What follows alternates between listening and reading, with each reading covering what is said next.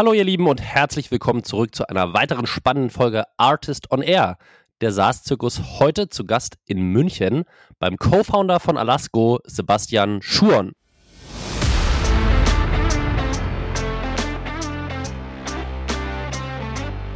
Wie, wie denke ich heute drüber nach? A, versuchst du mehr Leute vom Produkt in die Calls reinzukriegen. Da geht es mhm. A darum, um die und die Kommunikations, also es ist ja eigentlich nur ein Kommunikations Total runterbrechen zwischen den äh, zwei Teams. Das kannst du einfach so lösen, indem ein Produktler einfach ein paar Sales Calls mitkommt. Das hilft schon mal. Und es mhm. erzeugt Empathie für den Kunden. Das darf man auch absolut nicht vernachlässigen. Äh, mhm. Und auch für den Sales-Mitarbeiter, was die halt, was deren Herausforderungen sind. Ähm, und dann nutzen wir halt äh, mittlerweile ein Framework durch die Firma durch. Wir nutzen das von Winning by Design, das Spice. Mhm. Es gibt fünf andere, das ist ähm, alle gut, wo wir eine gemeinsame Sprache sprechen, die weg von Buzzwords hin zu Beschreibungen geht.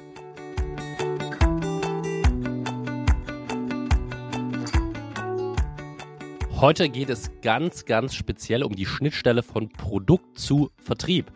Wir haben mit Sebastian gesprochen über seine Erfahrungen. Er hat unterschiedlichste Rollen in den letzten fünf Jahren bei Alasco inne gehabt und da viel gelernt. Wir schauen uns an, wie fließen Informationen aus den sehr wertvollen Gesprächen im Vertrieb mit Kunden zurück in die Produktabteilung und wie werden diese genutzt wann sollte Produkt vielleicht mit am Tisch sitzen, um direkt einerseits Empathie aufzubauen, aber andererseits natürlich selbst ein gutes Verständnis zu entwickeln. Wir haben uns das Spiced-Konzept von Winning by Design angeschaut, was äh, Sebastian in der gesamten Orga verwendet, um sehr, sehr kundenzentriert ähm, Projekte und ähm, Feature-Entwicklung voranzutreiben haben uns angeschaut, wie preist man eigentlich neue Anforderungen, neue Module, neue Features im Produkt und wie bekommt man diese neuen Module in das Bestehende integriert. Und es gibt ganz, ganz viele Tipps und Learnings aus fünf Jahren von Sebastians Expertise. Ich sage euch, es lohnt sich auf jeden Fall reinzuhören. Wünsche euch ganz viel Spaß mit Sebastian Schuren und mit mir, Julius Göllner. Let's go!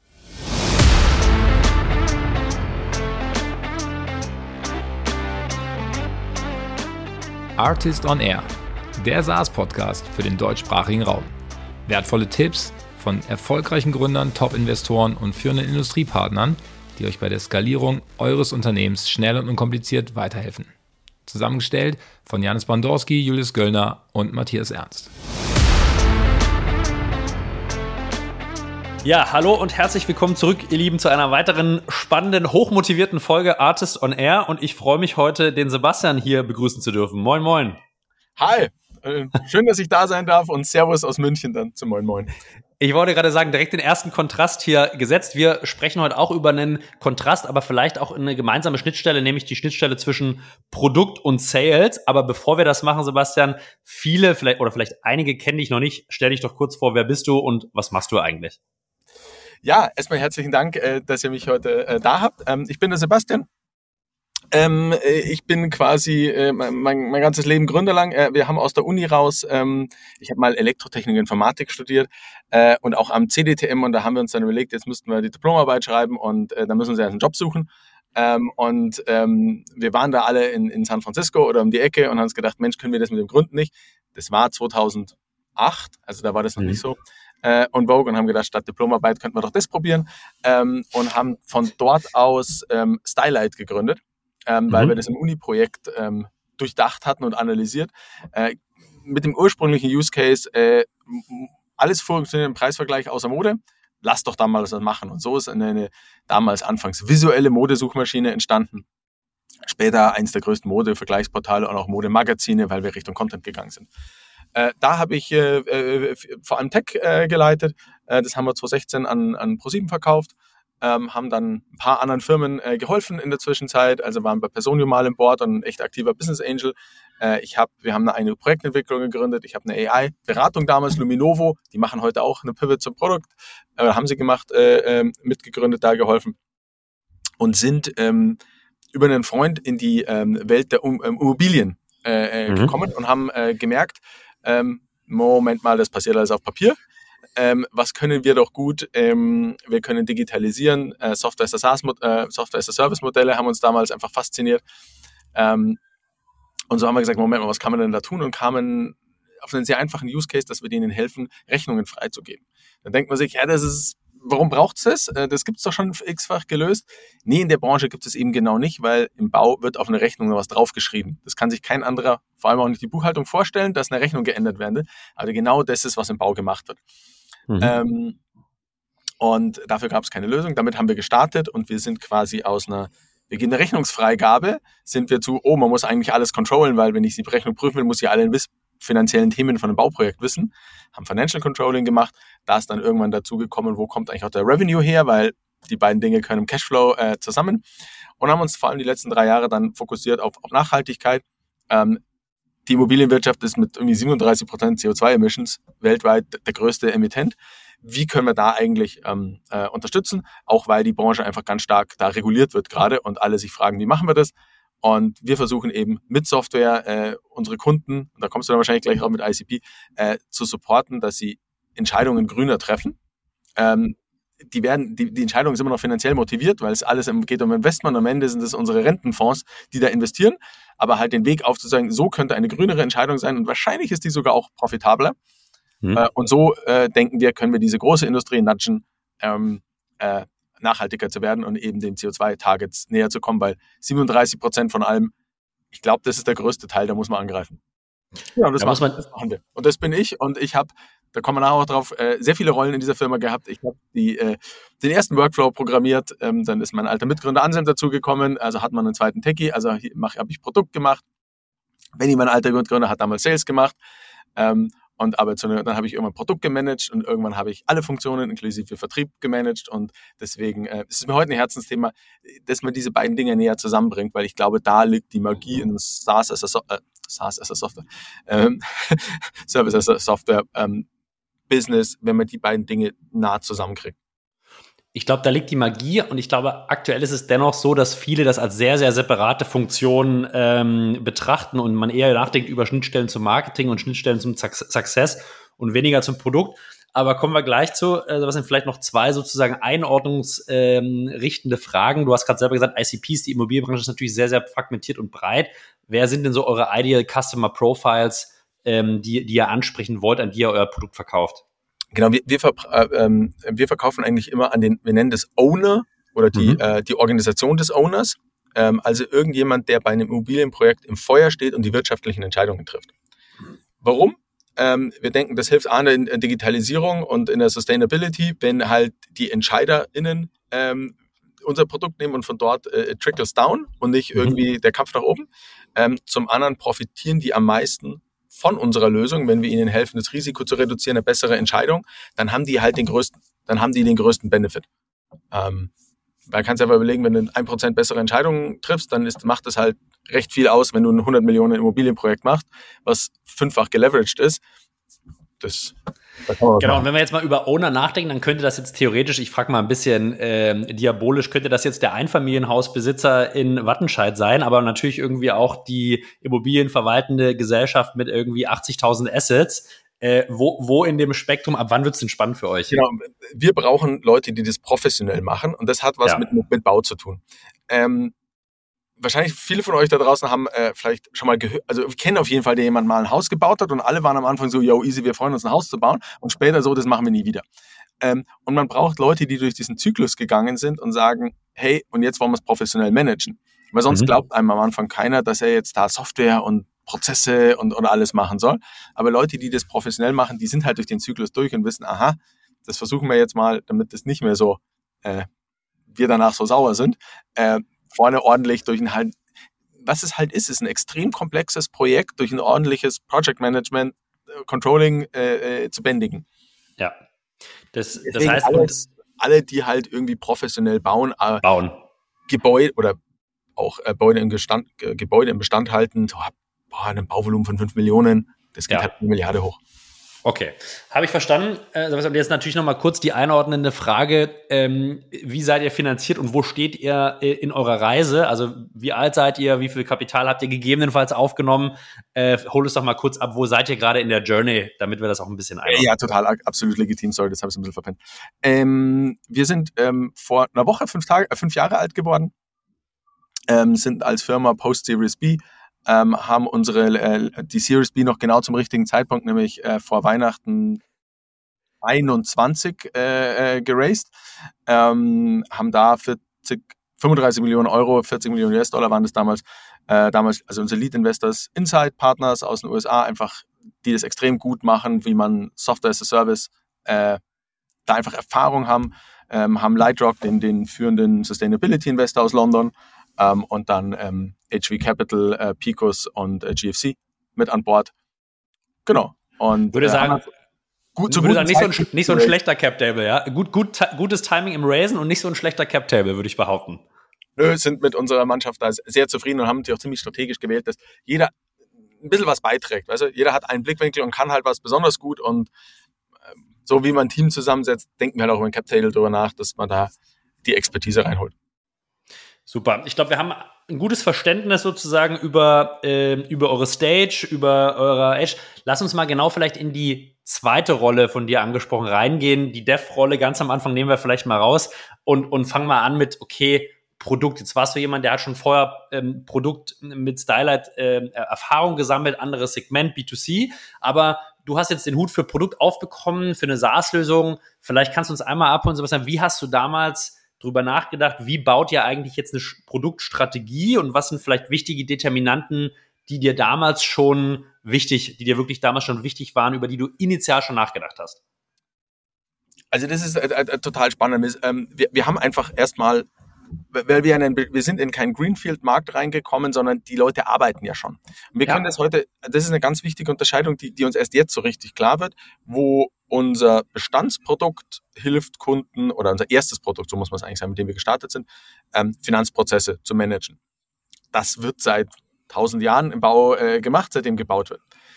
Die Nachhaltigkeitsthemen, das ist quasi Greenfield. Da gibt es keine Software und keine Prozesse. Das lernen sich jetzt alle an. Mhm. Und das hat ähm, ganz unterschiedliche Herangehensweisen. Wenn mhm. du einen bestehenden Markt hast und das halt neu denken willst, dann musst du erstmal, sag ich mal, mindestens 80 Prozent supporten, weil die Leute wollen ja erstmal weiterarbeiten.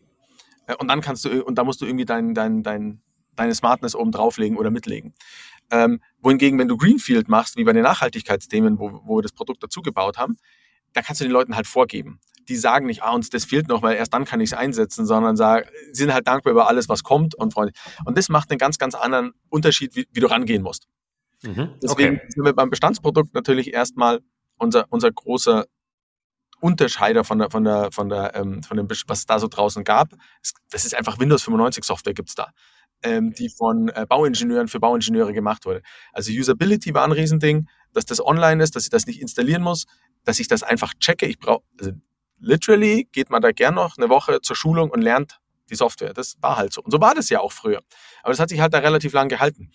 Ähm, und, und dass wir gemeinsam sind. Also diese Software war einzel, eigentlich Einzelanwender-Software. Jetzt ist halt in einem Bau- oder mobilen Projekt, es sind halt 30 Beteiligte, die da miteinander arbeiten sollen. Und dass wir auf einer Plattform die zusammenbringen und durch Workflows auch die Arbeit quasi strukturieren. Das ist so das, das Kern-USP, was wir in dem äh, Bereich haben. Und dort mussten wir halt eine sehr gute Mischung fahren zwischen innovativen USP, wo die Leute sagen, ah, deswegen gehen wir hin. Aber wir mussten natürlich ihre Arbeit supporten. Weißt du, wenn die eine, eine Stornorechnung brauchten, dann müssen wir die halt haben, sonst können die nicht arbeiten. Und das ist so eigentlich den, den Trade-off, den wir am Anfang äh, äh, da in dem Produkt immer genommen haben zwischen was braucht der Kunde, was ist ein Sales, wir haben da mal über Sales-Blocker äh, äh, gesprochen, mhm. dass wir die aus dem Weg geräumt haben, die aber gebaut haben mit unserem USP. Das war, was ich ja gerade erzählt hatte. Also die, und dass man das immer sich so da so durchgewurstelt hat und ehrlicherweise auch versucht hat, so den, den Markt oder den, den, den serviceable Markt zu vergrößern. Weil am Anfang konnten wir halt an ein paar Kunden verkaufen, die nur drei, die waren mit drei Features glücklich und bei den anderen haben sie sich irgendwie selbst beholfen oder hatten sie halt nicht gebraucht. Und so haben wir halt über das Entfernen von Salesblocker zu Salesblocker zu Salesblocker immer einen größeren Markt adressieren können. Ergeben sich für mich zwei spannende Anschlussfragen, Sebastian. Das erste ist natürlich, wenn ich jetzt über so ein Bauprojekt nachdenke und die verschiedenen Use Cases, die da existieren, wirst du ja gerade initial, wenn du Produkt baust, wahrscheinlich auch vor der Qual der Wahl stehen. Ja, also sozusagen mit welchen mit welchen Funktionalitäten, wie von dir angesprochen, gehst mhm. du rein und wo kannst du wirklich am meisten unterstützen? Wo sind die größten Value Pools? Ähm, wie, wie seid ihr da vorgegangen? Also wie seid ihr so, habt ihr sozusagen einen guten Loop hinbekommen zwischen Gespräche mit den Kunden, Identifikation von den größten Pains, Identifikation von den größten Value Pools und dann sozusagen auch die Priorisierung in der Produktentwicklung? Ja, äh, yo, würde ich sagen. Yo. Also das ist das ehrliche yo. Also ähm, wir haben es eigentlich, eigentlich so gemacht, wie oft hat uns ein, wie viele Kunden haben gesagt, mhm. das ist wichtig für sie, ähm, mhm. gepaart mit, wir konnten ihnen keine Alternative bieten. Und das war so das, ähm, und so kommt eigentlich dieses Wort Sales Blocker. Mhm. Können, wir hatten viele, weil wir sind halt die einzige Lösung auf dem Markt, die war halt modern und, und die wollten uns wirklich gerne nutzen. Aber wenn wir das nicht haben, können wir nicht. Mhm. Das haben wir halt versucht äh, äh, aufzuschreiben, ähm, zu schauen, ja, wo sind halt die meisten mit, mit dem meisten Umsatz so ungefähr und haben so, so priorisiert. Und gab es jetzt, also ich meine, die Herausforderung von sozusagen On-Premise oder On-Paper oder On-Excel zu SaaS, die werden auch andere Gründer und GründerInnen haben, gerade in Märkten, die vielleicht noch nicht so digitalisiert sind. Wie seid ihr damit umgegangen? Das wird ja auch ein Einwand gewesen sein, den ihr oft gehört habt. Ja, die Daten liegen da nicht mehr bei uns und es ist in der Cloud und hier und da. Also war das ein Thema und wie seid ihr sozusagen in der Edukation des Marktes davor gegangen? Also das, das, das Spannende ist, es sind, glaube ich, ein paar Education-Themen und eigentlich, wenn du SaaS verkaufst, außer du verkaufst an gewisse Branchen, nämlich Sub-SaaS an andere, also wenn du RevOps-Tools an andere SaaS-Companies, dann, dann ist dein Kunde ziemlich educated und, und weiß, das heißt andere Sachen. Aber gerade wenn du, wenn du Leuten, die in einen anderen, auch in einer Art und Weise, wie Software gekauft wird, und das ist das in unserer Branche sehr spannend. Also die gehen alle von einem Kauf und dann haben wir das bei uns. Das Mietmodell war eigentlich klar. Ähm, historisch haben alle Softwareanbieter eigentlich ihr Geld über Customization verdient. Und das sind sie in der Immobilienbranche auch sehr gewohnt, weil du gehst einfach zum Architekt und der hat ein Geschäftsmodell nach Stunden und sagst, ich will es anders. Dann sagt er, ja, also in der Baubranche sagen die, es ist immer alles möglich, weil so verdienen die halt ihr Geld.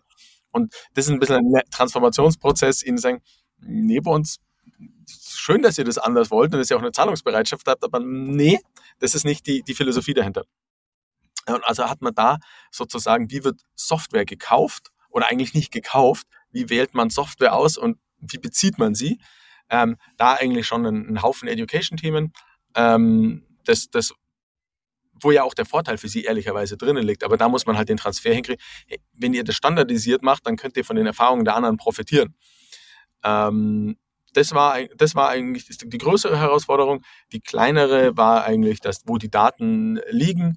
Ähm, das hast du über Verträge und Serverstandort Deutschland eigentlich ganz gut hingekriegt. Da ist das wirkliche Herausforderung nur die, der Public-Sektor. Da gibt es halt tatsächlich so Datenhoheitsthemen, das muss in meinem Rechenzentrum in Hamburg sein. Okay. Das sind die aber, aber leider verpflichtet und da, da würden die auch gerne oft raus, aber es ist halt so. Ja, das, das, das verstehe ich. Aber ich, ich höre raus, also es war schon sozusagen erstmal gab es ein paar edukative Herausforderungen. Das heißt, du hast gesagt, okay, ein Produkt habt ihr euch gerade in diesem Modul 1, Financial Controlling, erstmal darauf fokussiert, einfach die bestehenden Prozesse einfacher zu machen, ja, und einfach das, was die kennen, zu digitalisieren, im Produkt zu passen.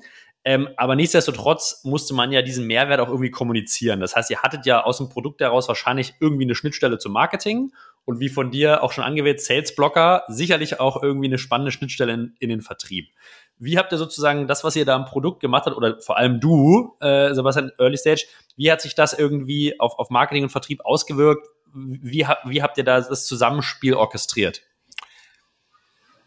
Also man muss sagen, das war damals noch ziemlich hemsärmlich, weil alle in einem Büro und man hat einfach gequatscht. Ja. Aber Klar. ich glaube, wir haben es, oder ich habe es damals nicht gut gemacht. Also heute mhm. würde ich es wirklich anders machen. Ich denke, ich habe heute ein, also wie, wie ist denn das damals gelaufen? Ja, lass mal, also, lass mal da was heute machen, genau. Benny hat mit einem Kunden telefoniert, der hat gesagt, wir brauchen Feature A. Äh, und dann habe ich äh, eine Strichliste geführt und gesagt, wir bauen Feature A. Da sind schon mal signifikant Dinge äh nicht optimal gelaufen. Ähm, was ich da anders unter einem, also es war bei uns zum Beispiel die Mittelabflussplanung, ähm, also Cash Outflow. Ähm, und unter diesem, der Kunde nennt ein Thema, aber ist es denn wirklich alles das Gleiche? Das ist die mhm. ganz spannende Frage. Und da kann dir eigentlich auch eine richtige Sales-Methodologie später helfen, das rauszufinden. Wir waren halt da noch äh, am Lernen. Ja. Ähm, wir haben alle gedacht, das ist ja das Gleiche. Und es hat sich herausgestellt, da gibt es aber verschiedene Use Cases, die grundverschieden sind. Manche wollen ähm, Mittel, also Cash Outflow Planning über die nächsten fünf Jahre, so in Quartals, Jahresabschnitt. Wann brauche ich denn wie viel Kredit? Okay. So, und dann gibt's andere, die controllen halt jeden Monat oder jede Woche, ob was im Financial Controlling Tool auf dem Konto ist. Beides irgendwo in dem Themenklub absolut zu verorten, aber du musst ein anderes Produkt dafür bauen, weil die UI, du kannst dir vorstellen, wenn du so ein Ding auf Wochenscheiben genau auf den letzten Cent hast, die Person, die das halt machen muss, auf äh, Jahresscheiben, ist halt wirklich genervt. Und andersrum. Und das äh, äh, sozusagen, da muss man zwei unterschiedliche Produkte dafür entwickeln mhm. oder das mitdenken. Und das ist, glaube ich, der, der, der erste Fehler, den wir, den wir da äh, gemacht haben. Wir haben einfach das Stichwort genommen. Also uns ja dahin gebracht, wo wir sind, aber ich würde, ist meine Erkenntnis, nicht das Stichwort des Kunden zu nehmen, sondern wir, wir können ja später darauf kommen, in irgendeiner, wenn du jetzt, wir nutzen Spice zum Beispiel als, als Sales Method, verstehen, was ist halt das Problem, ähm, was die wollen. Und dann hätte man nämlich rausgefunden, ah, hinter dem Begriff sind eigentlich zwei Probleme. Nämlich, ich muss kurz, ich will, äh, muss, oder was ist die Situation? Ich muss checken, ob Liquidität auf meinem Konto zu meinem System passt oder ich will eine Fünfjahres-Finanzplan aufstellen. Und was auch immer die Probleme sind. Und dann hätte man zwei verschiedene Produkte oder Features oder das Ding halt so gebaut. Also das ist das Erste, wo wir da, glaube ich, mal, wo ich im Nachhinein es anders machen würde und, und äh, gelernt habe. Lass mich da mal direkt reingehen, Sebastian, weil ich glaube, das ist ein super spannender Punkt, ja. Also in, in der damaligen Welt gab es von Sales eine kollektive, Sales war ja wahrscheinlich auch in, in Persona manchmal sogar ja, ja. in der gleichen Person. Ich, ich abstrahiere es nur mal, dass es vielleicht, sage ich mal, vielleicht verständlich wird für ein äh, kleiner bis mittelgroßes Unternehmen. Und die haben eine Strichliste gemacht, haben das an das Produktteam weitergegeben und die, das Produktteam hat auf Basis der Strichliste sozusagen dann, wie du erklärt hast, dann irgendwie priorisiert.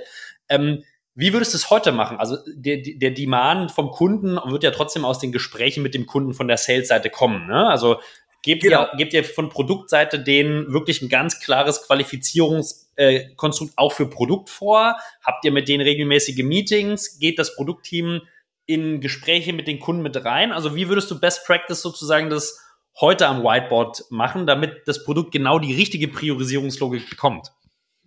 Ähm, ich, ich glaube zwei Sachen. Also das eine mhm. ist, wie priorisiere ich? Und B, aber fast noch wieder reden wir vom Gleichen. Ich glaube, das ist das Erste, was man fixen muss. Ja. Ähm, und wie, wie, wie, wie denke ich heute drüber nach? A, versuchst du mehr Leute vom Produkt in die Calls reinzukriegen. Da geht es mhm. A darum, um die, und die Kommunikations, also es ist ja eigentlich nur ein Kommunikations... Total. Runterbrechen zwischen den äh, zwei Teams. Das kannst du einfach so lösen, indem ein Produktler einfach ein paar Sales Calls mitkommt. Das hilft schon mal. Und es mhm. erzeugt Empathie für den Kunden. Das darf man auch absolut nicht vernachlässigen. Äh, mhm. Und auch für den Sales-Mitarbeiter, was die halt, was deren Herausforderungen sind. Ähm, und dann nutzen wir halt äh, mittlerweile ein Framework durch die Firma durch. Wir nutzen das von Winning by Design, das Spice. Mhm. Es gibt fünf andere, das ist ähm, alle gut, wo wir eine gemeinsame Sprache sprechen, die weg von Buzzwords hin zu Beschreibungen geht. Damit einfach äh, die Kollegin oder der Kollege im Sales halt nicht sagt, wir brauchen Mittelabflussplanung, sondern unser Kunde muss halt planen, wie er auf fünf Jahre seine Kredite holt. Und sein Pain ist, ähm, dass wenn er einen Kredit ein halbes Jahr zu früh beantragt, er halt noch massenhaft Zinsen zu viel zahlen. So. Und, und dann kann man plötzlich ähm, nicht, dann redet man nicht mehr so leicht aneinander vorbei und es mhm. hilft Produkt auch ähm, die Cases dann zu mappen und zu sagen, ah, das ist ja eigentlich das Gleiche oder da steckt was anderes dahinter. Sehr spannendes Thema und vielleicht können wir gleich nochmal in das Spice Framework reingehen, ein bisschen exemplarisch, weil ich glaube, das ist äh, spannend. Welches man nimmt, ist, glaube ich, wie du sagst, egal, aber das, wie man es vielleicht in der Orga das positioniert. Gleiche zwischen genau. den Teams, das wäre wichtig.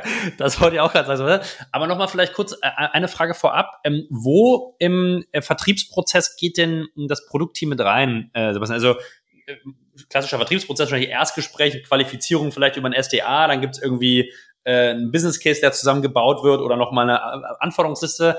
Ähm, oder vielleicht ist der Vertrag schon gesigned und es geht ins Onboarding. Also wo würdest du sagen, macht es den Sinn, ein Produkt da, dazu zu holen in einem, in einem Vertriebsprozess? Ich glaube, es gibt zwei Themen, zwei Bereiche. Mhm. Das eine ist Großkunde, wichtig, wir kommen nicht voran, ein Edge Case, wo wir denken, oh, da könnte man hin. Da mhm. nimmst du Produkt dann irgendwo mal mit, ähm, so in der Mitte des Vertriebsprozesses bis Richtung Ende. Der andere Case ist der Empathie-Building-Case. Und da versuchen wir schon, es gelingt uns so, so, so, nicht immer, aber dass Leute aus Produkt und ehrlicherweise auch anderen Funktionen wie Marketing oder eigentlich allen anderen sich mal ein SDR-Recording und nahe mhm. Recording anhören. Weil das ist einfach closing the loop. Also was, dass die hinteren Funktionen wissen, was erzählen wir denn vorne und sagen, oh, das hat man gar nicht so gedacht. Oder hey, schau mal, das könnt ihr doch ganz anders kommunizieren. Also weißt du, dass du das, das hinkriegst. Verstanden. Gehen wir zurück zu der Methodologie und äh, du sagst schon was Richtiges. Ne? Wir haben natürlich im Sales alleine irgendwie unzählige Methodologien, die man verwenden kann, un unzählige Qualifizierungskonzepte und so weiter und so fort. Wir haben wahrscheinlich auf der gesamtorganisatorischen Ebene OKRs als das bestimmte Framework aktuell. Äh, und jetzt sagst du aber, eigentlich brauchst du ein, ein, übergeordnetes Framework über vielleicht Marketing, Sales, Produkt. Du sagst auch über die gesamte Orga. Ihr habt euch für Spice entschieden, Spice von Winning by Design. Für was steht eigentlich Spice, äh, was dann und ähm, wie, wie, wie nutzt ihr dieses Framework in der gesamten Orga?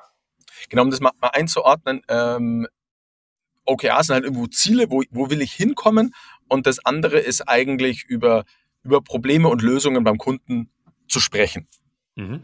Also kundenorientiert, ein Kunden, sehr kundenorientiertes Framework über alle mit dem Kunden interagierenden Abteilungen wahrscheinlich, ne? Genau, so, so, so, so die Idee. Ähm, Spice, ähm, das erste ist Situation. Also ich kann mich mal rein, das hilft auch den anderen, ah, wo ist der Kunde denn gerade? Und manchmal, nur weil du das, gleich, das gleiche Tool, äh, die gleiche äh, Funktion hast, sieht, mögen die in völlig anderen geistigen Situationen sein. Und das heißt eigentlich, dass du ein anderes Produkt entwickeln könntest. Also in welcher Situation bin ich als Kunde? Okay. Ähm, Pain ist, was ist das Problem? Ähm, äh, also ich muss eine Rechnung freigeben. So, dann in der Situation, äh, Mitte des Bauprodukts, es ist hektisch, äh, wir haben am Tag fünf Rechnungen. Mhm. Pain, äh, die Rechnung muss ich von meinem GF äh, freigeben und der ist nicht in Deutschland oder der ist nur alle Woche hier einmal im Office und ich brauche eine Unterschrift. Und, ähm, und jetzt ist immer noch, was die smart machen, finde ich, die fragen immer oder zwingen dich eigentlich, es auch zu quantifizieren dann wird es nämlich immer alles genauer, weil so ein, so ein blurry Ding sagt man gerne und es hilft nachher wirklich in allen Dingen, wenn du es quantifizierter hinkriegst, auch im, im, im Sales Call, weil den Leuten das Problem dann plötzlich klar wird. Also ich, mein Pain ist, ich brauche 14 Tage ähm, äh, bis zur Unterschrift aktuell mhm. äh, oder die Freigabe und die Gewerke arbeiten halt nicht weiter, weil dann ihnen kein Geld ausgezahlt wird und das macht mir einen Riesenstress. Ja. So.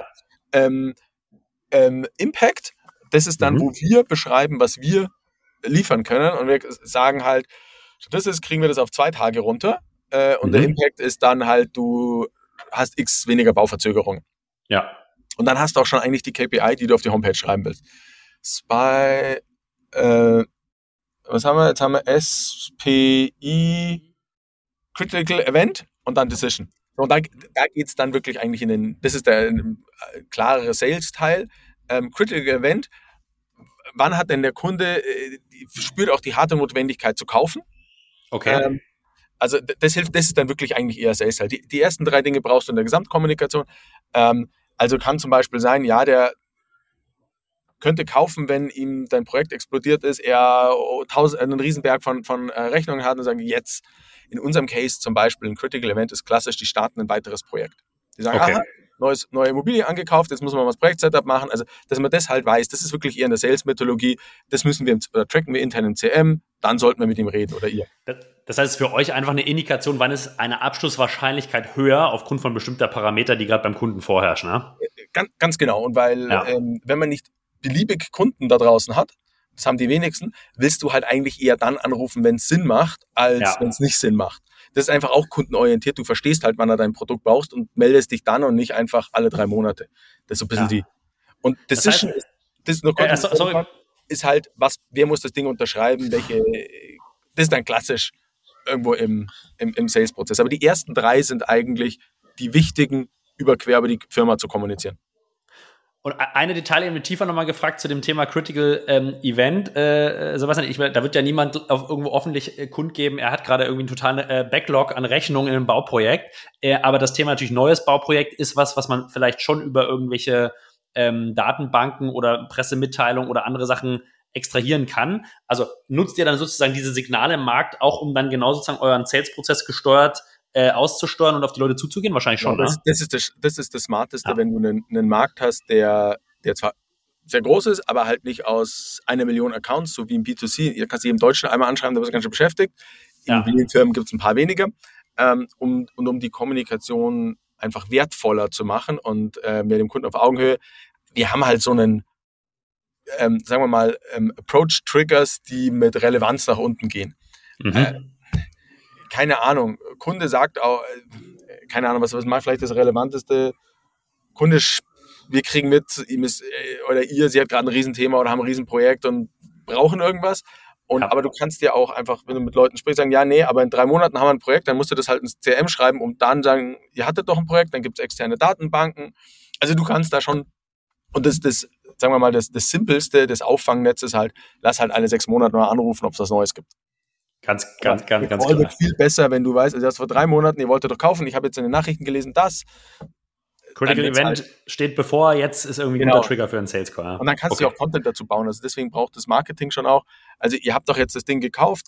Wir haben einen Marketing-Piece, wie äh, man am besten am Ende die, am Anfang die Kostenstruktur aufsetzt, um am Ende am besten zu controllen. Dann rufst du halt damit an und sagst, also wir haben da was, wenn es euch interessiert, können wir einfach mal zeigen, was wir euch tun können. So. Kurzer Exkurs war das zum Thema Signale am Markt verstehen und nutzen. Wir gehen mal zurück zum Spiced-Konzept und natürlich zu der Schnittstelle, Schnittstelle Sales-Produkt. Jetzt. jetzt habt ihr dieses Konzept einmal inhaltlich super erklärt. Vielen, vielen Dank dafür, weil ich glaube, es ist vielen noch, noch kein Begriff. Äh, wie wirkt sich das jetzt auf die Produktabteilung aus? Also ihr habt gesagt, ihr nutzt das in allen Abteilungen eigentlich, die mit den Kunden in irgendeiner Art und Weise in Interaktion stehen, aber jetzt mal konkret für Produkt. Wie kann ich mir das vorstellen? Was kommt wirklich bei denen dann operativ jeden Tag über dieses Konzept an? Ne? Genau, vielleicht einmal zurück. Ich glaube, also ich erkenne im Nachhinein etwas, was ich gerne besser gemacht hätte. Ich habe gedacht, okay. als Produktmanager entwickle ich ein Produkt für meinen Kunden. Mhm. Das ist auch mal grundsätzlich richtig. Aber und ich dachte immer, naja, ich mache das Produkt und Sales geht dann hin und guckt an, was ist denn daran eigentlich schlau und was kann der Kunde. Also so ungefähr, wir legen da irgendwas auf den Tisch und dann übernimmt Sales. Und mhm. die Schnittstelle ist eigentlich hart, also das, so geht das. Also das ist nicht gut. ähm, ja. Und eigentlich habe ich als Produktmanager ja ein Produkt für einen Kunden, aber auch ein Business ehrlicherweise zu entwickeln.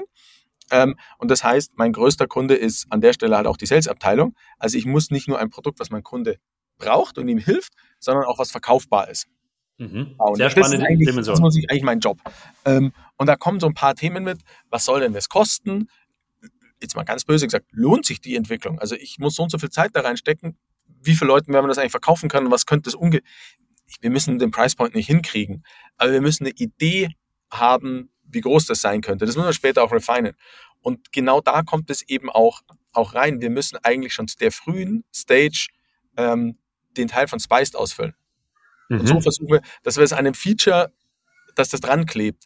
Also wir bauen jetzt ein Feature, weil wir wollen die folgende, ich nenne es jetzt mal Spiced Kette, äh, erfüllen. Ja. Also was anderes jetzt im, im Neueren. Ähm, die Situation ist, sie müssen zum ersten Mal ihren Nachhaltigkeitsreport abgeben. Mhm. Ihr Pain ist, sie müssen von, äh, sie wissen, man kann leider nicht rausfinden wegen GDPR, wie viel Energieverbrauch das Gebäude hat, mhm. weil in Deutschland dürfen nämlich, das ist ganz toll, was ich gelernt habe, äh, du als ähm, Besitzer einer Immobilie bist dafür verantwortlich, äh, sie nachhaltig äh, zu, zu sanieren und besser zu machen. Du darfst nur leider deine Kunden ähm, nicht, oder die Kunden müssen dir nicht sagen, wie viel ähm, äh, äh, Strom sie verbrauchen. Weil der Strom ist ja Sache der, des Mieters. Super, also weißt du gar nicht, wo dein Gebäude eigentlich steht im Energieverbrauch. Das wäre nur relativ wichtig, um zu sagen, was wir tun sollen. ja. da, da, freut sich die ganze Immobilienwelt äh, außerhalb von Euro, äh, äh Deutschland, was wir da in Deutschland machen. Ähm, ich verstehe beide Seiten, muss man eine gute Lösung finden. Aber das ist der Pain.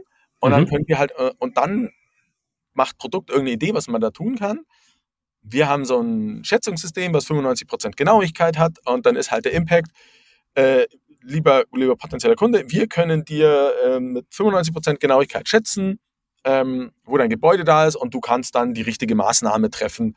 Und jetzt kannst du es sogar noch machen und wenn du die falsche triffst, dann hast du vielleicht so viel Geld aus dem Fenster geworfen. So, und, und das müssen wir quasi mitschleppen durch die ganze Produktentwicklung. Weil mhm. wir dann darüber das Ziel definiert haben und später, wenn das in den Vertrieb geht oder Richtung Sales, kannst du darauf halt die ganze Kommunikation aufbauen, weil Marketing oder Produktmarketing weiß, warum haben wir denn das Ding gemacht, was für ein Impact, also die ganze Kette ist definiert und im, klar, im Vertrieb, da gilt es dann irgendwann, muss man klären, wo die Funktion ist, aber wer macht die, die Fragen, mit denen du das qualifizierst? Da muss halt eine Frage her, müsst, müsst ihr reporten? Äh, wann reportet ihr? Äh, so, also die, die müssen dann her, aber das, das lässt sich dann alles davon runterbrechen. Mhm. Und äh, also ich, ich habe hab ein gutes Verständnis, und das, das Spannende ist sozusagen, in dem Moment, wenn du diese einzelnen Dimensionen von Spice wirklich explorativ erklärst und wirklich umfänglich beschreibst, kommst du genau zu, dahin, dass du eben nicht mehr über verschiedene Sachen sprichst oder du verschiedene Sachen in gleiche Kategorien einordnest, die eigentlich unterschiedlich sind, sondern du hast eine relativ breite, beschreibende, konsistente Lage, okay, wie viele Kunden wollen wirklich den Use Case und der dann auch wirklich den Impact hat. Das heißt, dadurch entsteht dann wirklich ein Verständnis im Produktteam, was sind jetzt die nächsten wichtigen Themen. Ja? Genau, also was müssen wir da eigentlich lösen an Problemen und wie, mhm. wie viel muss rauskommen? Und im Endeffekt ist das, was Sales braucht. Das ist das Problem und so und so viel können wir helfen. So, und das ist die, die, der Übergabepunkt und dann muss, je nachdem, wo Sales Enablement oder Produktmarketing, da gibt es dann ganz viele, aber irgendjemand muss das dann noch aufbereiten für den Rap dass er oder sie enabled ist, halt die fünf richtigen Fragen zu stellen und dann das richtige im Tool zu zeigen und so und einen Use Case rauszuziehen. Aber es läuft alles über diese, über diese Spiced-Ebene äh, am Ende äh, zusammen. Jetzt hast du schon einen spannenden Punkt in dem Bezug erwähnt, Sebastian, nämlich, okay, das muss sich ja irgendwie auch lohnen. Also die Entwicklungskosten müssen in einem vernünftigen Verhältnis stehen oder zumindestens long-term muss es eine Aussicht geben, dass es deren ROI gibt. Ähm, jetzt kann der Kunde natürlich Pain quantifizieren in Zeitersparnis oder äh, Prozesse gehen schneller. Aber wie kriegt ihr die Transformation hin von den Informationen, die ihr da vom Kunden habt, hin zu einem potenziellen Pricing, was ihr ja auch braucht, um sozusagen zu errechnen, ob, ob ihr dieses Feature, diese Funktionalität, dieses Modul überhaupt programmieren wollt und könnt? Ich glaube, es gibt zwei Dinge. Das eine ist Value für den Kunden, die du in Euro irgendwo quantifizieren musst. Und dann ist Pricing nochmal eine, eine, eine andere Funktion. Mhm. Ähm, weil du wirst nicht das Ganze, also das ist nicht das, das wäre natürlich der Traum, wenn ich das alles gezahlt kriege. Realität ist so nicht. ähm, ähm, wir, versuch, wir versuchen dann schon relativ früh Beispielrechnungen auch zu kennen. Also die sparen sich halt so und so viel Zeit, die durchschnittliche Arbeitskraft kostet 100 Euro. Also das sind ja nur alles Annäherungen, man kann das. Aber allein das hilft schon wieder, wenn du für ein Sales am Ende, gerade wenn du in größere Konzerne verkaufst, für die Bordvorlage, mhm. brauchst du dann am Ende halt eine Zahl, wir sparen eine halbe Million pro Jahr. Ja. Und den Case rechnen können. Weil, was du vorher sagtest, genau wo im Sales ein Business Case entwickelt wird, den musst du am Anfang dir eigentlich schon mal überlegen. Der mag dann plus minus 30 Prozent richtig sein, weil der Kunde sagt, ja, nee, also du, das ist bei uns teurer oder das passiert mehr oder das ist günstiger. Aber die grobe Logik des Cases muss, muss ganz am Anfang von dir, ob es jetzt Produkt ist oder muss vorne irgendwo gedacht sein. Und dann kann man ja noch Pricing abfragen, dann kann man so ein bisschen Willingness to Pay fragen, da gibt es ein paar Techniken, die man machen kann. Ähm, aber es ist schon mal ziemlich klar, dass die Willingness to Pay nicht höher als die Ersparnis von Kunden ist. Ja, das ist, das, ist, das ist ein sehr spannender Ansatz, dass ihr sozusagen eine interne ROI-Rechnung erstmal macht äh, auf, auf potenzielle Features. Ähm, vielleicht, um es mal richtig handgreiflich, äh, handgreiflich, um es greifbar zu machen. Also, nehmen wir mal den Case vorhin mit, ähm, der Geschäftsführer ist im Ausland unterwegs und normalerweise dauert es zehn Tage, bis die Rechnungen freigegeben werden. Ähm, jetzt könnt ihr es über euren Tool, du meinst, in zwei Tagen sozusagen machen wie, wie quantifiziert ihr jetzt diese acht Tage? Gibt es also jetzt nur mal, um, um irgendwie eine Logik daran zu bekommen? Ja? Wie, wie würdest du da jetzt als, als Gründer vorgehen? Wie würdest du einfach mal in einem Denkprozess die sich die, dieser, dieser Quantifizierung annähern? Also eine Sache hilft halt, wenn du ein paar Entwicklungspartner, du hast halt ein paar Kunden, mit denen du sparst, die fragst einmal, was bringt's dir denn? Okay, und dann ja. kommen sie meistens schon mit Dimensionen äh, äh, um die Ecke. Um mal einfach ein Beispiel ähm, äh, äh, zu geben, ist, ähm, die können dir ja sagen, hey, jedes zehnte Mal also stellt, wenn wir es sind leider die zehn Tage braucht bis eine Schritte, es sind leider vier Schritte oft, also die sind gerne ja. mal bei 60 Tagen. Ähm, jede 20. Rechnung ähm, hört ein Gewerk auf äh, und geht auf eine andere Baustelle, weil sie gerade nicht gezahlt sind. So, das mhm, fragst okay. du halt. Und dann ähm, denkst du dir jetzt halt oft auch her, oder so haben wir es dann oft gemacht, okay, wenn wir quasi rechtzeitig zahlen, dann müsste doch eigentlich jedes 20. auf, das kommt nicht mehr vor. Und dann frage ich ihn halt noch, ja gut, wie viel Bauverzögerung machten dir das eigentlich? Keine Ahnung, also man muss so ein bisschen, ja, ja. Das, bisschen, dann kommt da irgendwie raus, ein Monat und ein Monat kann man jetzt wieder approximieren mit, boah, wie viel Zinsen zahlt denn der, wenn das Gebäude einen Monat, ist wahrscheinlich noch höher, aber, aber irgendwie, irgendwie so musst du das triangulieren. Also, es ja. weiß keiner genau. Also dann habe ich das eine Feature, aber die werden dir auch noch was anderes sagen, die Kunden. Ja, aber du, nachdem ich dir jetzt einfach nicht mehr nachtelefonieren muss und ähm, der das automatisch sieht oder sie, ähm, spare ich mir auch noch eine Stunde Arbeit. Also, dass man so ein paar, das ist meine Erfahrung, die meisten Features haben nicht eine singuläre Dinge, wo sie helfen, sondern sie haben irgendwie bei zwei, drei. Und gerade so was wie Effizienz kannst halt dann mit der Stu Arbeitsstunde ja. multiplizieren.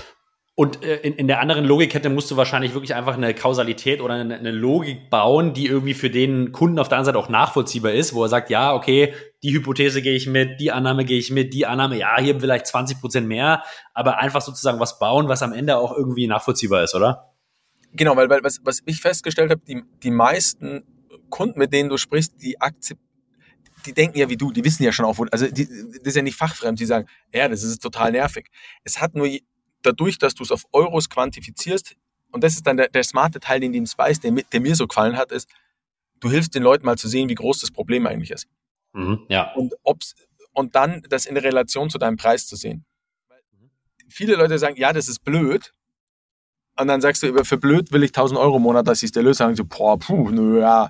Wenn du jetzt nicht aber herrechnet, dass sie eigentlich 20.000 im Monat verlieren, oder dass Ihr Problem 20.000 Euro groß ist, dann ist natürlich äh, 1000 äh, eine sehr gute, okay, das ist ein Deal, den, den mache ich. Und das ist das, was, wo, wo ich auch der, der ganze Education-Prozess, oder das ist eigentlich der Weg unseres Education-Prozesses, viele Leute wissen noch nicht um den Wert von Software. Mhm. Wenn wir jetzt hier in der Gründerszene, es wird ja keiner auf die Idee kommen ohne CRM. Also klar, die ersten sechs Monate, aber der Wert von CRM ist, ist gekauft. Klar, vergleichst du ja. die HubSpot mit Pipedrive und, und Salesforce und sagst, was ist günstiger, aber du musst niemanden argumentieren, dass das wahrscheinlich deutlich mehr wert ist als äh, die Monatsgebühr, die du zahlst. Das ist aber auf einem anderen Markt noch nicht so. Und dadurch, dass du den Leuten zeigst, wie in Euro groß ihr Problem ist, kannst du quasi die Brücke zu schlagen, sagen, für nur 5% von deinem, was du da verlierst, würde ich dir eine Software äh, verkaufen. Äh. machen, machen, die einen, machen, die, machen die einen Haken dran. Den musst du ja selber, so geht es mir ja auch bei Themen, wo, wo ich noch nicht weiß, dass wir das, also das ist jetzt halt aber vielleicht Data Management oder wo wir noch, äh, wo man selbst noch im Education-Prozess ist und einer rechnet dem mal her und sagt, also das ist eigentlich der, das ja. ist ja auch das Customer-Centric daran. Ich, ich Kunde stupst dich drauf, dass du da eigentlich ein Thema hast und ich habe auch eine Lösung für dich. Ja, und ich kann ja auch noch quantifizieren, was du damit, wie du Spaß und was du für einen zusätzlichen Value hast.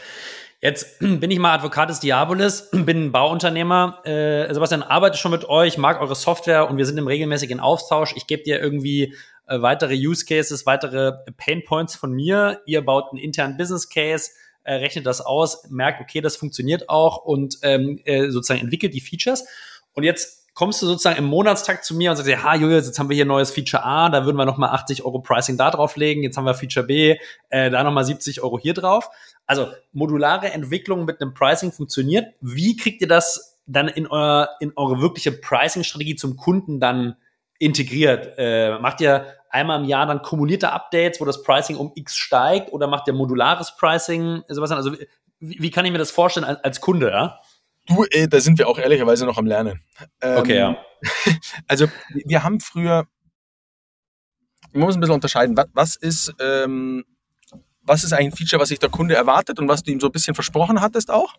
Äh, und was ist wirklich was Neues, wo er einen Mehrwert kriegt. Wo wir jetzt, ähm, und was geht dann später auch ins Main-Produkt, was ist ein Add-on, weil es vielleicht nicht jeder hat. Mhm. Ähm, und dann ist bei uns eigentlich die, das Learning mit, also Früher dachten wir, rufen die einfach wieder an und die wollen mehr zahlen. Ja, so, so ist es leider nicht. Ja, ähm, ähm, nicht. wir haben dann, ähm, und wo wir jetzt eigentlich stehen, ist, was schon auch spannend ist, wir überlegen uns auch zum Anfang der, einer Entwicklung auf der Roadmap, steht schon im Endeffekt drauf, was soll ungefähr der Preispunkt werden mhm. und wie wird das vertrieben. Also, ähm, äh, bei uns, in welchen Plan geht das rein? Mhm. Kriegt das vielleicht nur Premium ähm, oder wird es ein Add-on? Das wird da schon gleich Klarheit haben und nicht danach irgendwie rumstochern. Weil die, äh, wir haben festgestellt, die andere Herausforderung ist, das Feature ist ja am Anfang klein. Da kannst du dem keinem mit gutem Gewissen sagen, jetzt bitte zahlen. Und irgendwo finden die Leute es natürlich auch nicht so cool, wenn es klein im Main-Produkt lebt und plötzlich wird es größer und dann ist es weg. Äh, und dann musst du zahlen für. Ähm, deswegen ähm, gehen wir jetzt halt hin, wir wissen, wo das Ding hinkommt Mhm. Dann würden wir es im Plan auch zum Beispiel, wenn es klein ist, aber wir wissen, es kommt nur im Premium, dann ist es halt gleich im, im Premium drin, die anderen haben es gar nicht. Ähm, oder wir machen, es ist ein, ein Beta-Feature, wo, also wo wir sehr explizit sagen, das haben, können jetzt alle kostenlos und gerne nutzen und das wird später was kosten. Das haben wir gelernt, das macht die Diskussion dann viel einfacher. Wenn ich dir am Anfang sage, kannst du es jetzt gerne ausprobieren und wir entwickeln halt und wenn es die genügende Reife hat, dann müssen wir uns über den Preis unterhalten macht eine ganz andere Sache, als ich das Ding wächst und es wird immer cooler und du als Kunde freust dich und plötzlich kommt äh, der Julius und der gesagt, jetzt hätte ich aber gern was dafür. Ja. Macht die Konversation halt einfach. Aber was du dafür brauchst, du musst dir ganz am Anfang halt überlegen, wie das Ding eigentlich monetarisieren soll. Was ich, glaube ja. ich, für generell schlau halte. Und wirklich, das, wenn du es nicht weißt, dann würfel. Aber das ist besser, du hast dir einen Weg überlegt und dann, dann strukturierst du auch deine ganze Entwicklung drauf. Wenn du zum Beispiel weißt, ja, können wir das als kann das ein Feature sein, was den Kunden anzeigen, die klicken drauf und sagen, willst du das Add-on kaufen? Dass du Richtung dieser Product-led Growth-Kiste kommst. Ja.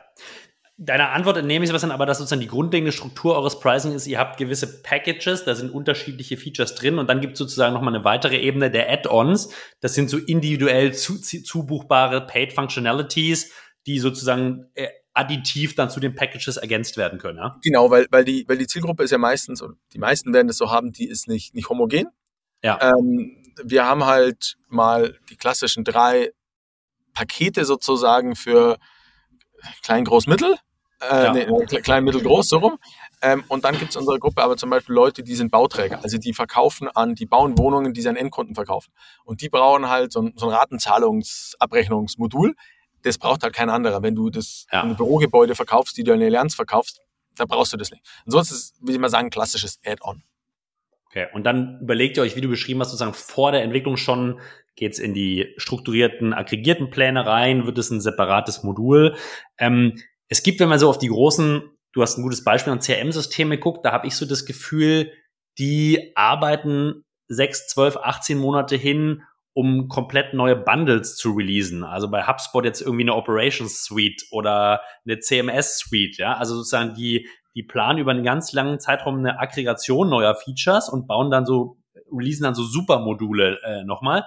Sind das Überlegungen, die ihr aktuell auch irgendwie habt, äh, Sebastian? Oder ist es, ist es was, was noch nicht. Da musst du nochmal unterscheiden. Das sind für mich in meiner Terminologie wären das Produkte. Eigene Produkte, okay. Also das ist, mhm, ja. Natürlich heißt das HubSpot Operations, aber wenn du das HubSpot-Branding wegmachst, das andere abschaltest, kannst du es wahrscheinlich sehr legitim als Definitiv. Produkt. Ähm, ja. Und das haben wir auch so sehr zu unserem Nachhaltigkeitsprodukt äh, mhm. Äh, gekommen. Ähm, die leben meistens anders, weil denen gibst du dedizierte Teams. Und deswegen, die führen nach ähnlichen äh, Mechanismen, ähm, aber die, die, sind eigentlich dedizierte Teams. Und da hast du nochmal eine andere Level. Das heißt, euer Nachhaltigkeitsprodukt, also das Produkt 2, was später gekommen ist, ist auch sozusagen als Produkt wirklich sehr selbstständig und mit dem anderen sicherlich im Austausch und integriert, aber kann auch standalone funktionieren, ja? Genau, so, so sehen wir das auch. Das ist ja auch ein cooler Weg, in, den, in andere Kunden reinzukommen. Und ja. sagen, kauf halt erstmal das. So macht das HubSpot ja auch. Also ja. bei HubSpot kaufen manche das Sales CM, manche nehmen die Marketing Suite. Ähm, das macht ja total Sinn. Und dann machst du halt den Cross-Sell und den Upsell. Ähm, also deswegen denken wir das schon auch so, weil du dich auch mit den Produkten am Markt, mit anderen Playern, die vielleicht nur genau das anbieten, ja auch messen lassen musst. Also HubSpot CRM muss gegen Pipedrive antreten. Ja. Und bei Pipedrive machen die, soweit ich zuletzt äh, auf jeden Fall weiß, machen die kein Marketing. Also ja. machen die halt nur Fokus. Und wir haben das intern schon, wir haben das mal Speedboat genannt, um auch die gewisse Freiheit. Natürlich, die ganze fachliche Führung, die ist gleich. Viel von den Infrastrukturkomponenten ist gleich. Die Abrechnung ist gleich. Das Grundmanagement ist gleich. Aber, äh, aber wir haben in der, in der Produktorganisation und auch in der Vertriebsorganisation die schon logisch auch getrennt. Autark aufgebaut. Kann ich total, kann ich total kann nachvollziehen. Kann alles zusammenführen und, und die Leute ja. sitzen ja auch nebeneinander und können, aber damit du auch in das Wissen und die Domäne schneller reinkommst. In Anbetracht der fortschreitenden Zeit schon, Sebastian, äh, würde ich vielleicht nochmal auf ein spannendes Kommentar von dir zurückgehen. Du hast gesagt, du hast als Product Owner oder Product Team eigentlich zwei Hauptkundensegmente. Das eine ist der Kunde selbst, das andere ist das Sales Team. Äh, wenn ich jetzt sozusagen nochmal in die Schnittstelle zum Sales Team denke, was würdest du sagen, sind so Learnings, ähm, die man im, im, Management des eigenen Produktteams, im Aufbau des eigenen Produktteams direkt berücksichtigen sollte, um diese Schnittstelle zum Sales-Team hin und das Verständnis des Sales-Teams ist auch mein Kunde, das direkt von Anfang an richtig gut aufzusetzen und da nicht in, und, da ein bisschen Speed zu gewinnen einfach. Ich glaube, ich würde sogar nochmal ähm, ähm, updaten. Ich glaube, Gerne. der Kunde ist Go-to-Market. Also ja. ähm, es ist, ähm, du musst wirklich von Marketing, Sales und dann auch Kundenbetreuung, für die muss das ja auch funktionieren. Du musst denken, ja. kann es ein Upsell? Weißt du, die ganze Idee, das wird ein neues Add-on, da musst du natürlich mit denen denken, mit welchem Argument kommen die da hin. Verste ja, verstanden. Ähm, ich glaube, da kommt es jetzt gerade in die, also wenn wir eine ganz kleine, ganz kleine Firma sind, oder die, ja. die Schnittstelle ist eigentlich, was man Sales Enablement, Product Marketing, hat viele Worte das Ding. Aber es, es passiert eine Übersetzungsleistung von, ich habe dieses Stück Software da geschickt, äh, geschippt, mhm. das ist, was Product macht. Mhm.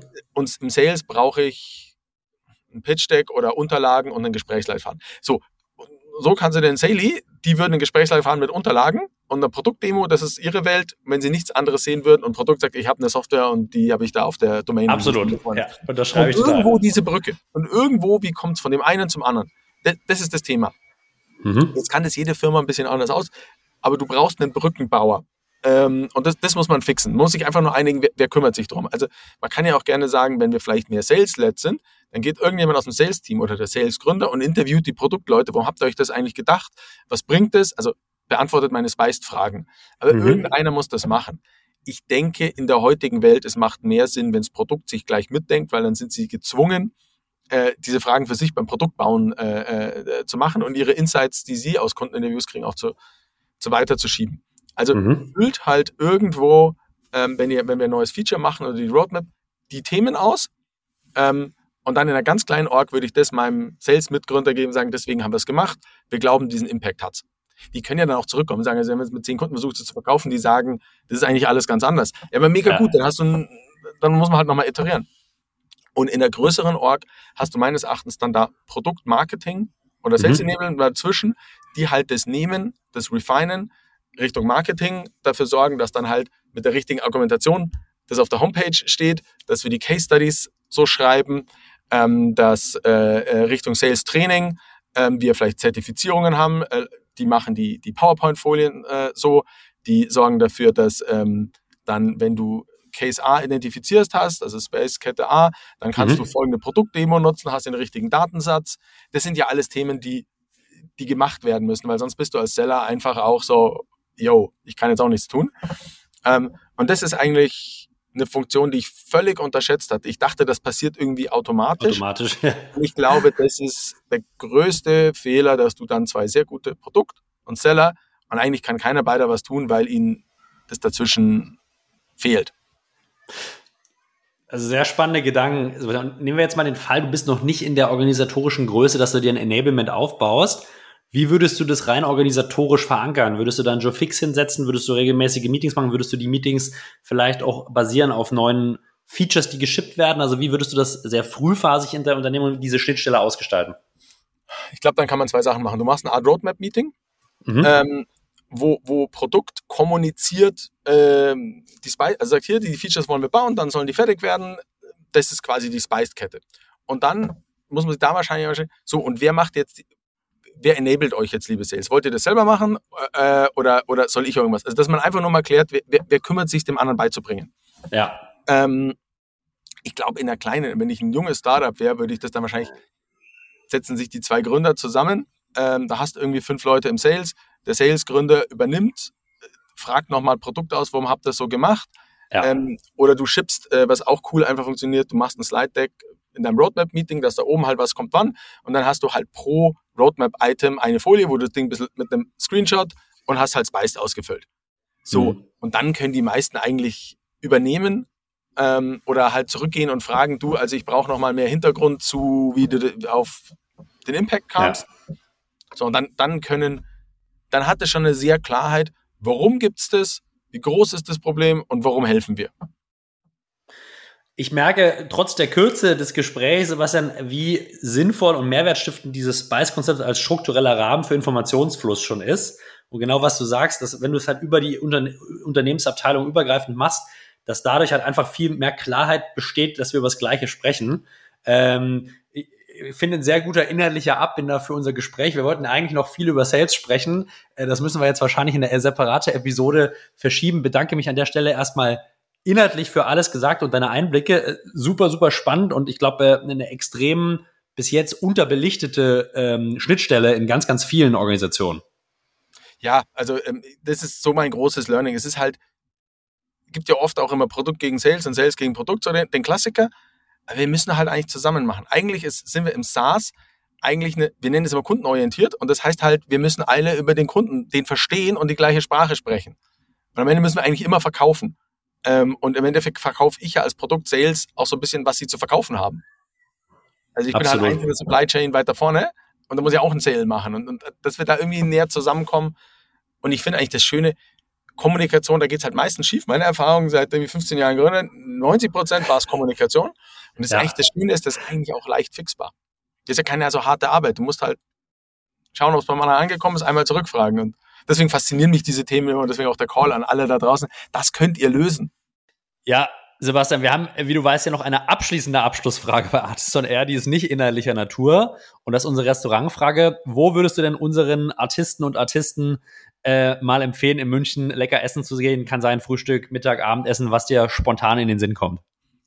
Also immer gut ist ein Biergarten oder ein Kiosk und Bier und an die Isar gehen.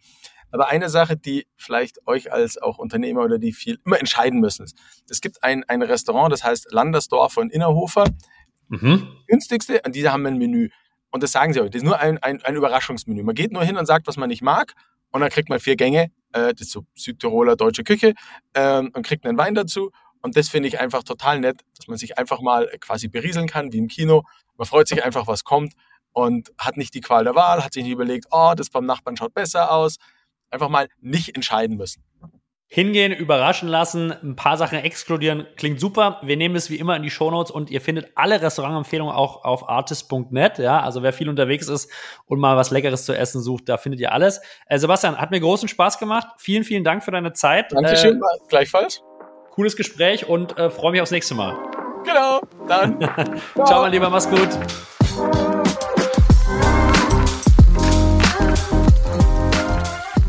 Ihr Lieben, ganz herzlichen Dank fürs Zuhören und für eure Zeit. Hat mich sehr gefreut, dass ihr wieder reingehört habt. Und ähm, ich freue mich, dass wir hier im Podcast sowohl Early Stage als auch Growth Stage oder Later Stage Companies und auch Investoren zu Gast haben. Und genauso werden wir es dieses Jahr auch auf dem Artist Summit im Oktober abbilden. Es wird zwei wesentliche Tracks geben. Einen Early Stage Track haben wir definiert bis Series A bis 2 Millionen ARA und einen Growth Track, alles was danach kommt. Und wir werden den Content, die Meetingmöglichkeiten und auch ein paar andere Sachen genau so strukturieren als leichtere Orientierung für euch. Ich freue mich drauf, wünsche euch eine erfolgreiche Woche und sage Tschüss. Das war's vom Julius.